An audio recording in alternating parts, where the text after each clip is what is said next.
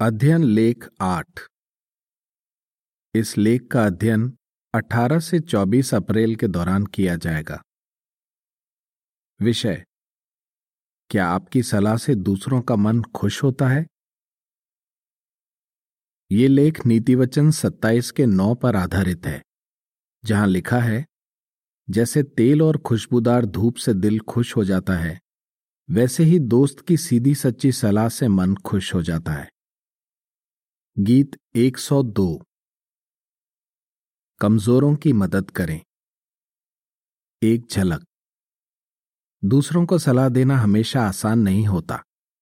लेकिन अगर हमें सलाह देनी पड़े तो हम ये कैसे कर सकते हैं जिससे दूसरों का हौसला बढ़े और उन्हें फ़ायदा हो?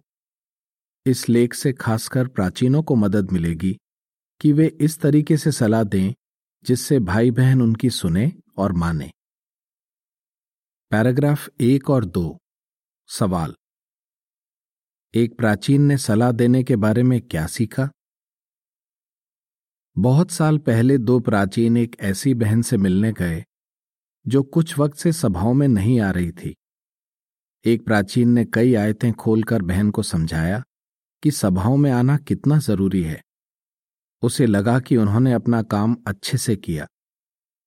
पर जब दोनों भाई वहाँ से जाने लगे तो बहन ने उनसे कहा, आपको जरा भी अंदाज़ा नहीं कि मैं किन परेशानियों से गुजर रही हूँ। भाइयों ने बहन को ये तो समझाया कि सभाओं में आना चाहिए, पर उन्होंने ये नहीं पूछा कि वो क्यों नहीं आ रही है। इसलिए बहन को उनकी सलाह अच्छी नहीं लगी। इस घटना को याद करते हुए उस प्राचीन ने कहा, उस वक्त मुझे लगा कि बहन का बात करने का तरीका ठीक नहीं था, लेकिन बाद में जब मैंने इस बारे में सोचा तो मुझे एहसास हुआ कि काश मैंने इतनी सारी आयतें बताने के बजाय बहन से सवाल पूछे होते। जैसे, सब कैसा चल रहा है? मैं कैसे आपकी मदद कर सकता हूँ? उस घटना से प्राचीन ने जो बात सीखी, वो उसे आज भी याद है। अब जब भी वो दूसरों से बात करता है तो उनके हालात समझने की कोशिश करता है। पैराग्राफ तीन, सवाल। मंडली में कौन कौन सलाह दे सकते हैं? प्राचीन परमेश्वर के झुंड के चरवाए हैं। इसलिए उनकी ज़िम्मेदारी बनती है कि ज़रूरत पड़ने पर वे दूसरों को सलाह दें। लेकिन मंडली के दूसरे लोग भी सलाह दे सकते हैं। जैसे, शायद एक भाई या बहन अपने दोस्त को बाइबल से कोई सलाह दे। या एक बुज़ुर्ग बहन शायद किसी जवान बहन को उन बातों के बारे में सलाह दे, जो तीतुस दो के तीन से पाँच में दर्ज हैं। और माता पिताओं को अक्सर अपने बच्चों को समझाना और सिखाना पड़ता है। इसलिए हालाँकि ये लेख प्राचीनों के लिए है, पर हम सब इससे कुछ ना कुछ सीख सकते हैं। इस लेख से हम सीखेंगे कि हम किन तरीकों से सलाह दे सकते हैं, जिससे दूसरों का भला हो, उनकी हिम्मत बंधे और उनका मन खुश हो। नीतिवचन सत्ताईस का नौ। पैराग्राफ चार। सवाल। इस लेख में हम किन सवालों पर चर्चा करेंगे? इस लेख में हम चार सवालों पर चर्चा करेंगे। पहला, सलाह देने की सही वजह क्या होनी चाहिए? दूसरा, क्या सलाह देना वाकई ज़रूरी है? तीसरा, सलाह कौन देगा? चौथा, अच्छी तरह सलाह देने के लिए हमें क्या करना होगा? सलाह देने की सही वजह क्या होनी चाहिए? पैराग्राफ पाँच। सवाल। सलाह देने से पहले प्राचीन क्या कर सकते हैं? प्राचीन भाई बहनों से प्यार करते हैं और कभी कभी इसी प्यार की वजह से वो किसी ऐसे भाई या बहन को सलाह देते हैं जो गलत कदम उठाने वाला है। लेकिन सलाह देने से पहले प्राचीन क्या कर सकते हैं? वो प्यार के अलग अलग पहलुओं के बारे में सोच सकते हैं, जिनका ज़िक्र प्रेषित पॉलुस ने किया था। उसने कहा प्यार सब्र रखता है और कृपा करता है। ये सब कुछ बर्दाश्त कर लेता है, सब बातों पर यकीन करता है, सब बातों की आशा रखता है, सब कुछ धीरज से सह लेता है। पहला कुरिंथियों तेरह के चार में लिखा है, प्यार सब्र रखता है और कृपा करता है, प्यार जलन नहीं रखता, डींगे नहीं मारता, घमंड से नहीं फूलता। आयत सात में लिखा है ये सब कुछ बर्दाश्त कर लेता है। सब बातों पर यकीन करता है। सब बातों की आशा रखता है। सब कुछ धीरज से सह लेता है। अगर प्राचीन इन आयतों पर गहराई से सोचेंगे तो वो भाई बहनों को प्यार से सलाह दे पाएँगे। और जब भाई बहन महसूस करेंगे कि प्राचीन उनसे प्यार करते हैं तो वो उनकी सलाह मान पाएँगे। पैराग्राफ छ, सवाल। प्रेषित पॉलुस से प्राचीन क्या सीख सकते हैं? सलाह देने के मामले में प्राचीन, प्रेषित पॉलुस से बहुत कुछ सीख सकते हैं। उदाहरण के लिए, जब पॉलुस को पता चला कि थिसलूनिके के भाई बहनों को सलाह की ज़रूरत है तो उसने उन्हें चिट्ठियाँ लिखकर सलाह दी। लेकिन सलाह देने से पहले, उसने उनकी तारीफ़ की। उसने कहा कि वो विश्वास योग्य रहकर सेवा करते हैं, प्यार से कड़ी मेहनत करते हैं। और धीरज धरते हैं। पॉलुस ने यह भी लिखा कि वो उनके हालात समझता है और जानता है कि जुल्मों और मुश्किलों की वजह से उनकी ज़िंदगी आसान नहीं है।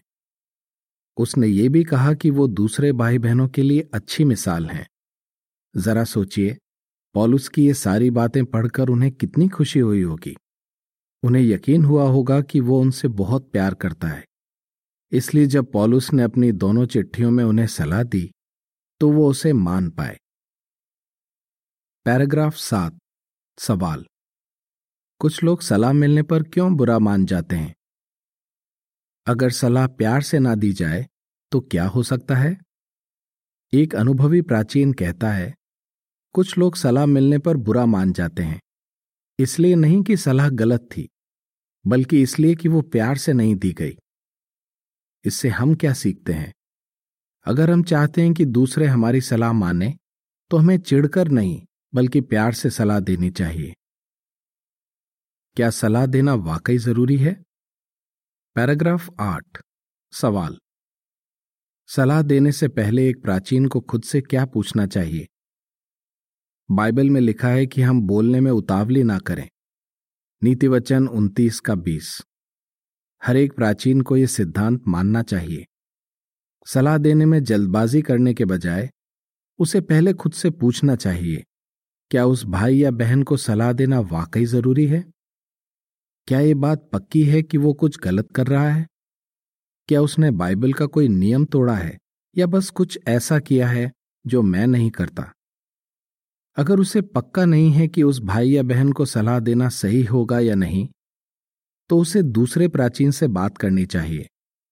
उसे उससे पूछना चाहिए कि क्या उसे भी लगता है कि उस भाई या बहन ने कुछ गलत किया है और उसे सलाह देने की ज़रूरत है? पैराग्राफ नौ। सवाल। कपड़ों और सजने संवरने के मामले में सलाह देने के बारे में हम पॉलुस से क्या सीखते हैं? ये बात समझने के लिए एक उदाहरण लीजिए। मान लीजिए कि एक प्राचीन को लगता है कि किसी भाई या बहन का पहनावा या सजने संवरने का तरीका ठीक नहीं है। ऐसे में प्राचीन खुद से पूछ सकता है, क्या उसने इस मामले में बाइबल सिद्धांतों के खिलाफ काम किया है? वो ध्यान रखेगा कि वो अपने मन से सलाह ना दे। इसलिए वो किसी दूसरे प्राचीन से या किसी अनुभवी भाई या बहन से पूछ सकता है। वे साथ मिलकर पॉलुस की सलाह पर चर्चा कर सकते हैं। पहला तिमुथियस दो के नौ और दस में लिखा है, उसी तरह औरतों को चाहिए कि वे मर्यादा के साथ और सही सोच रखते हुए सलीकेदार कपड़ों से अपना श्रृंगार करें। ना कि खास तरीकों से बाल गूंथकर या सोने, मोती या महँगे महँगे कपड़े पहनकर। वे भले कामों से अपना श्रृंगार करें, क्योंकि परमेश्वर की भक्ति करने का दावा करने वाली औरतों को यही शोभा देता है। पॉलुस ने मसीहों के लिए नियम नहीं बनाए कि उन्हें किस तरह के कपड़े पहनने चाहिए और किस तरह के नहीं। क्योंकि वो जानता था कि भाई बहन बाइबल के सिद्धांत मानते हुए अपनी पसंद के कपड़े पहन सकते हैं। उसने बस इतना बताया कि उन्हें सोच समझकर कपड़े चुनने चाहिए और ध्यान रखना चाहिए कि उनसे यहोवा की बदनामी ना हो। प्राचीनों को इन्हीं बातों को ध्यान में रखकर तय करना चाहिए कि पहनावे और सजने संवरने के मामले में किसी को सलाह देनी चाहिए या नहीं। पैराग्राफ दस, सवाल। हमें याद रखना चाहिए कि किसी मामले में दो भाई अलग अलग फैसले ले सकते हैं और दोनों का फैसला सही हो सकता है। इसलिए हमें भाई बहनों पर अपनी राय नहीं थोपनी चाहिए। हमें उन्हें यह नहीं बताना चाहिए कि उन्हें क्या करना है और क्या नहीं। कौन सलाह देगा? पैराग्राफ 11 और 12 सवाल। अगर सलाह देना ज़रूरी हो तो एक प्राचीन को खुद से कौन से सवाल करने चाहिए? और क्यों? अगर ये बात पक्की हो जाए कि किसी भाई या बहन को सलाह देना ज़रूरी है तो फिर सवाल उठता है कि कौन उसे सलाह देगा। किसी शादीशुदा बहन या बच्चे को सलाह देने से पहले एक प्राचीन उसके परिवार के मुखिया से बात करेगा। शायद परिवार का मुखिया कहे कि वो खुद उससे बात करेगा, या शायद वो कहे कि जब प्राचीन सलाह देगा तो वो भी साथ रहना चाहेगा। और अगर किसी जवान बहन को सलाह देने की ज़रूरत है तो कुछ मामलों में अच्छा होगा कि एक बुज़ुर्ग बहन उससे बात करे, जैसे पैराग्राफ तीन में बताया गया है। सलाह देने से पहले, प्राचीनों को एक और बात का ध्यान रखना चाहिए। एक प्राचीन खुद से पूछ सकता है, क्या मेरा सलाह देना ठीक रहेगा? या अच्छा होगा कि कोई और प्राचीन उसे सलाह दे? उदाहरण के लिए, हो सकता है कि कोई भाई बहुत निराश हो वो खुद को किसी लायक ना समझता हो। तब अच्छा होगा कि एक ऐसा प्राचीन उसे सलाह दे, जो इसी तरह की भावनाओं से गुजर चुका हो। वो उस व्यक्ति के हालात अच्छी तरह समझ पाएगा और ज़्यादा अच्छी तरह से उसे सलाह दे पाएगा। लेकिन अगर प्राचीनों में से कोई भी भाई बहनों के जैसे हालात से ना गुजरा हो तो उन्हें क्या करना चाहिए? उन्हें याद रखना चाहिए कि भाई बहनों को हौसला देने की और उन्हें सलाह देने की ज़िम्मेदारी सभी प्राचीनों की है। इसलिए उन्हें ज़रूरत पड़ने पर भाई बहनों को सलाह देनी चाहिए। अच्छी तरह सलाह देने के लिए हमें क्या करना होगा? पैराग्राफ तेरह और चौदह। सवाल। प्राचीनों को दूसरों की बात ध्यान से क्यों सुननी चाहिए? ध्यान से सुनिए। सलाह देने की तैयारी करते वक्त एक प्राचीन को खुद से पूछना चाहिए। मैं अपने भाई के हालात के बारे में कितना जानता हूँ। उसकी ज़िंदगी में सब कैसा चल रहा है? क्या वो किसी ऐसी मुश्किल का सामना कर रहा है, जो मुझे नहीं पता? अभी उससे सबसे ज़्यादा किस तरह की मदद चाहिए होगी? याकूब एक के उन्नीस में दिया सिद्धांत सभी सलाह देने वालों पर लागू होता है। याकूब ने लिखा, हर कोई सुनने में फुर्ती करे, बोलने में उतावली ना करे और गुस्सा करने में जल्दबाजी ना करे। शायद एक प्राचीन को लगे कि उसे भाई बहनों के बारे में सब पता है। लेकिन क्या वाकई ऐसा है? नीति वचन अट्ठारह के तेरह में लिखा है, जो सुनने से पहले ही जवाब देता है, वो मूर्खता का काम करता है और अपनी बेइज्जती कराता है। किसी व्यक्ति के हालात के बारे में जानने का सबसे अच्छा तरीका है, सीधे उसी से पूछना। इसलिए प्राचीनों को कुछ भी बोलने से पहले ध्यान से सुनना चाहिए। याद कीजिए कि लेख की शुरुआत में बताए प्राचीन ने क्या कहा। उसे एहसास हुआ कि अपनी बात कहने से पहले उसे बहन से इस तरह के सवाल करने थे। सब कैसा चल रहा है? मैं कैसे आपकी मदद कर सकता हूँ? अगर प्राचीन वक्त निकालकर भाई बहनों के हालात जानने की कोशिश करें तो वो ज़्यादा अच्छी तरह उनकी मदद कर पाएँगे और उनका हौसला बढ़ा पाएँगे। चित्र शीर्षक प्राचीनों को सुनने में फुर्ती क्यों करनी चाहिए? पैराग्राफ पंद्रह, सवाल। प्राचीन नीति वचन सत्ताईस के तेईस में दिया सिद्धांत कैसे मान सकते हैं? भाई बहनों को अच्छी तरह जानने की कोशिश कीजिए। जैसे इस लेख की शुरुआत में समझाया गया, अच्छी तरह सलाह देने के लिए कुछ आयतें दिखाना या कुछ सुझाव देना काफ़ी नहीं है। प्राचीनों को भाई बहनों को यह भी महसूस कराना है कि वो भाई बहनों की परवाह करते हैं, उनके हालात समझते हैं और उनकी मदद करना चाहते हैं। नीति वचन सत्ताईस के तेईस में लिखा है, अपने झुंड का हाल तुझे अच्छी तरह मालूम हो, अपनी हर भेड़ का तू अच्छा ख्याल रख। इसलिए प्राचीनों को भाई बहनों के अच्छे दोस्त बनने की पूरी कोशिश करनी चाहिए। पैराग्राफ 16 सवाल। अच्छी तरह सलाह देने के लिए प्राचीनों को क्या करना होगा? प्राचीनों को ध्यान रखना चाहिए कि भाई बहनों को ऐसा ना लगे कि प्राचीन उनसे सिर्फ़ तभी बात करते हैं जब उनसे कोई गलती हो गई हो। इसके बजाय, उन्हें समय समय पर भाई बहनों से खुलकर बात करनी चाहिए, खासकर तब जब वे किसी मुश्किल का सामना कर रहे हों। एक अनुभवी प्राचीन कहता है, ऐसा करने से आप उनके अच्छे दोस्त बन पाएँगे, और अगर ज़रूरत पड़े तो आप उन्हें आसानी से सलाह दे पाएँगे। यही नहीं भाई बहनों को भी प्राचीनों की सलाह मानना आसान लगेगा। चित्र शीर्षक प्राचीनों के लिए सलाह देना कब आसान होगा? पैराग्राफ सत्रह, सवाल, एक प्राचीन को खासकर कब सब्र रखना चाहिए और कृपा करनी चाहिए? सब्र रखिए और कृपा कीजिए। ऐसा करना तब और भी ज़रूरी है जब कोई सलाह मानने से इनकार कर देता है। अगर किसी व्यक्ति को सलाह दी जाती है और वो फ़ौरन नहीं मानता तो एक प्राचीन को ध्यान रखना चाहिए कि अपना आपा ना खो बैठे। उसे यीशु की तरह बनना चाहिए। जिसके बारे में भविष्यवाणी की गई थी, वो कुचले हुए नरकट को नहीं कुचलेगा, ना ही टिमटिमाती बाती को बुझाएगा। मत्ती बारह का बीस। वो अकेले में प्रार्थना कर सकता है कि यहोवा उस भाई या बहन की मदद करे। ताकि वो समझ पाए कि उसे सलाह क्यों दी गई है और उसे मान पाए। कुछ भाई बहनों को सलाह मानने में वक्त लग सकता है। इसलिए अगर प्राचीन सब्र रखें और इस तरह बात करें जिससे कृपा ज़ाहिर हो तो दूसरे आसानी से सलाह मान पाएँगे। यही नहीं, प्राचीनों को हमेशा बाइबल से सलाह देनी चाहिए। चित्र शीर्षक सलाह देते वक्त प्राचीनों को क्यों सब्र रखना चाहिए और कृपा करनी चाहिए? पैराग्राफ 18 सवाल क। सलाह देने के मामले में हमें कौन सी बातें याद रखनी चाहिए? सवाल ख। जैसे बक्स के साथ दी तस्वीर में दिखाया गया है माता पिता क्या बात कर रहे हैं? अपनी गलतियों से सीखिए। हम सब अपरिपूर्ण हैं, इसलिए हम इस लेख में दिए सुझाव पूरी तरह नहीं मान पाएँगे। हमसे गलतियाँ होंगी। हो सकता है कि हम कुछ ऐसा कर बैठें या कह दें, जिससे भाई बहनों को ठेस पहुँचे। पर हमें अपनी गलतियों से सीखना चाहिए और भाई बहनों से प्यार करना चाहिए। अगर वो हमारा प्यार महसूस करेंगे तो वो हमारी गलतियाँ माफ़ कर पाएँगे। कुछ और जानकारी। माता पिताओं के लिए। कई बार माता पिताओं को अपने बच्चों को सुधारना पड़ता है।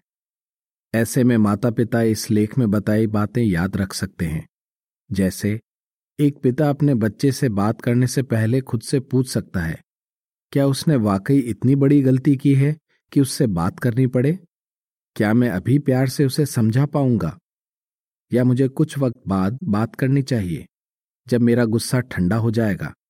क्या मेरे पास पूरी जानकारी है?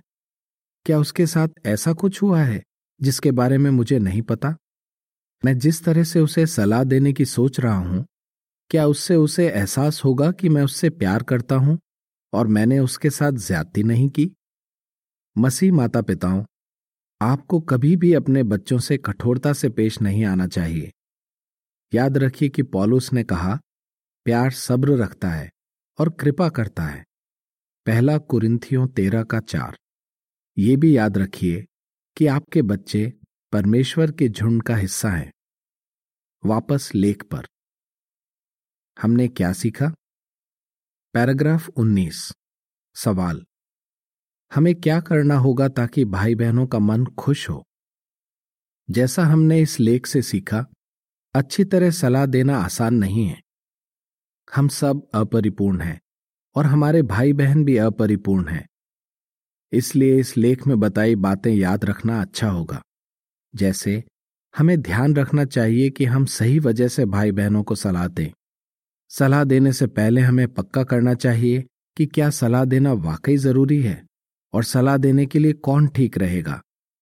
हमें उनके हालात भी समझने की कोशिश करनी चाहिए। इसके लिए हमें उनसे सवाल करने चाहिए और उनकी ध्यान से सुननी चाहिए। हमें भाई बहनों के अच्छे दोस्त बनना चाहिए और उनसे प्यार से पेश आना चाहिए। याद रखिए हम यही चाहते हैं कि हमारी सलाह से भाई बहनों को न सिर्फ़ फ़ायदा हो, बल्कि उनका मन भी खुश हो। आपका जवाब क्या होगा? सलाह देने की सही वजह क्या होनी चाहिए?